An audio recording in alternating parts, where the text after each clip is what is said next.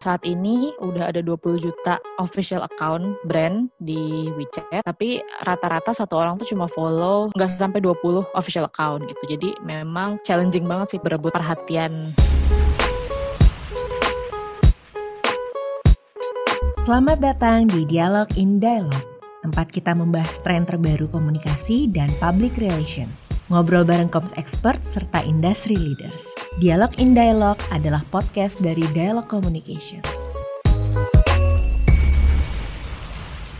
Aku mau share artikel dari Campaign Asia, judulnya Why Digital Transformation is so hard in China. Aku pikir ini artikel terkait policy digital media gitu sih di Cina. Gimana Cina kan selama ini mereka punya aturan main sendirilah terkait digital atau terkait media gitu. Tapi ternyata artikelnya bukan tentang itu sih. Main topiknya bukan tentang itu. Ini yang menulis Alex Dunka, yaitu dari K W O. Nah, yang menarik di sini, jadi authornya ini melihat fenomena bahwa sepanjang pandemi ini kan digital transformation itu digencarkan kan. Any kind of Of business itu di-encourage supaya sistemnya dia itu semua digital based, nggak cuma soal promosinya aja tapi semua proses bisnisnya. Nah, sebagai marketing agency, kau juga merasa semua marketing agency itu bisa bikin campaign digital transformation di Cina, tapi kenyataannya campaignnya itu kayak nggak walk the talk gitu. Orang-orang atau pelaku bisnis di Cina tuh sebenarnya sangat susah untuk mengubah working habit mereka, proses bisnis mereka itu ke ranah digital gitu atau digital based, meskipun agak sedikit paradoks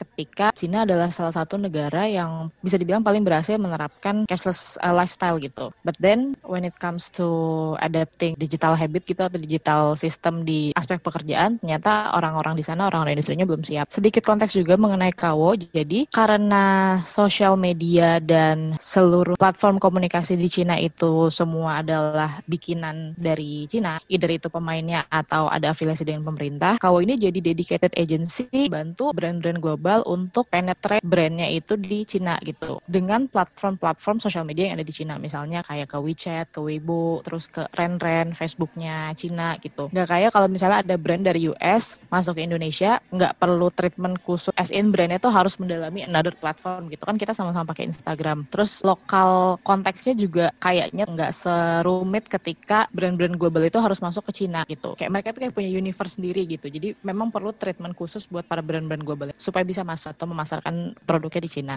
Nah, K W O inilah yang membantu para si brand-brand itu punya official account, sederhananya di WeChat, di Renren dan sebagainya. K W O ini yang memanage gitu. Terus dia juga melihat kenapa sih digital transformation di Cina itu susah gitu. Jadi di tengah-tengah pandemi ini di mana orang-orang menjadikan pandemi sebagai dorongan untuk mentransformasi bisnisnya karena digital, semua orang udah pada remote working dan sebagainya. Di Cina itu justru ya, mereka tidak merasa ada urgensi tersebut gitu. Nah, ini terkait juga sama mereka sebagai salah satu negara yang udah duluan kena pandemi dan terus mereka duluan yang agresif mengantisipasi masalah tersebut kan. Bisa dibilang pelaku bisnis di sana itu ya mereka tuh nungguin masalah pandeminya beres aja supaya working culture-nya tuh balik gitu. Jadi instead of mereka berusaha adaptasi, mereka ya menganggap masalah pandemi kemarin itu jadi temporary working habit mereka yang tidak perlu untuk di-adjust gitu. Jadi mereka cenderung tidak melakukan perubahan yang efektif lah selama pandemi ini when it comes to digital transformation.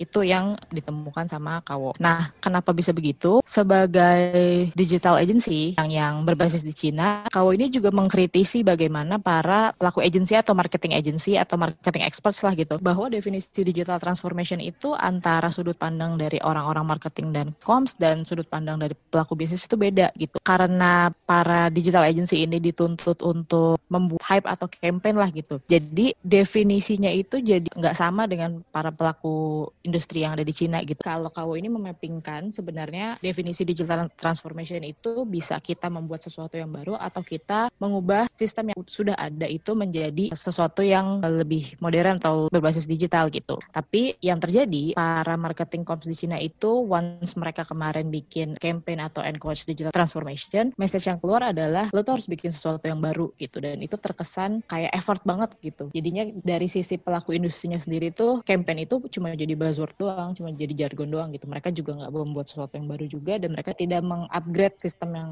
sudah lama juga. Dia menyoroti beberapa alasan kenapa, apa sih yang menjadi obstacles digital transformation di China, apa sih yang terjadi di kalangan para pelaku industri. Jadi ada empat. Yang pertama itu poor understanding of technology, yang tadi aku bilang, bahwa digital transformation itu belum sampai ke ranah yang esensial maknanya, masih sebatas buzzword aja. Dan digital marketers di sana katanya juga tidak se-expert itu sih soal digital strategi. Terus habis itu unable to identify opportunities. Jadi ketika ada penerapan digital transformation dalam suatu perusahaan itu, it seems para staff yang ada di bawah nggak paham esensinya kenapa mereka harus melakukan itu. Terus unwilling to take responsibility. Dan yang keempat, fear of the unknown. Sebagai digital agency, author juga bilang bahwa digital transformation itu adalah sesuatu yang sebenarnya penting gitu, penting untuk dilakukan khususnya di Cina. Karena ada tiga hal. Yang pertama, ada temuan bahwa G D P-nya Cina itu memang bahkan selama pandemi itu tetap, menurut dia, menurut data yang ditemukan ya, tetap meningkat. Tapi kalau diukur berbanding dengan produktivitas, produktivitasnya justru menurun. That's why sudah saatnya para pekerja di Cina ini mulai mengadopsi teknologi lebih jauh lagi sih di dalam industri, dalam perusahaan. Terus fierce competition for attention. Jadi lucunya ada another data. Jadi kalau ini kan dia mengatur strategi untuk media placement, artikel placement juga kan di WeChat. Ada temuan di mana para brand ini beramai-ramai menaruh push artikel di hari yang dirasa engagement-nya paling tinggi, which is di hari Jumat malam gitu. Tapi ternyata setelah di riset selama sebulan, saking banyaknya artikel yang masuk di hari itu, justru itu engagement yang menjadi paling rendah. It turns out analisanya orang-orang malah jadi nggak engage karena overwhelmed sama terlalu banyak konten. Saat ini udah ada dua puluh juta official account brand di WeChat, tapi rata-rata satu orang tuh cuma follow nggak sampai dua puluh official account gitu. Jadi memang challenging banget sih para brand-brand ini berebut perhatian masyarakat di sana. Terus yang ketiga, the current agency model is not sustainable. Nah ini ini tuh semacam otokritik sama marketing expert sendiri sih. Jadi sudah merekanya tidak bisa menawarkan solusi marketing yang applicable gitu untuk para masyarakat di Cina. Terus fokusnya juga miss soal si digital transformation ini. Alih-alih bisa bikin behavior change malah jadi buzzword doang. Terus sisi lain, mereka itu sangat dituntut soal numbers sama brand. Jadi kalau orang-orang, para brand-brand di Cina itu melihat invest di konten, it has to be monetized, jadi jadi uang. Nah, salah satu challenge di sana sih. Makanya mereka tuh lebih heavy di soal marketing dan social media intelligence. Jadi semua tuh diukur pakai numbers. Message-nya tuh justru malah nggak keukur karena sangat terlalu fokus sama numbers dan big data or something. Yang terakhir, ini semacam pandangan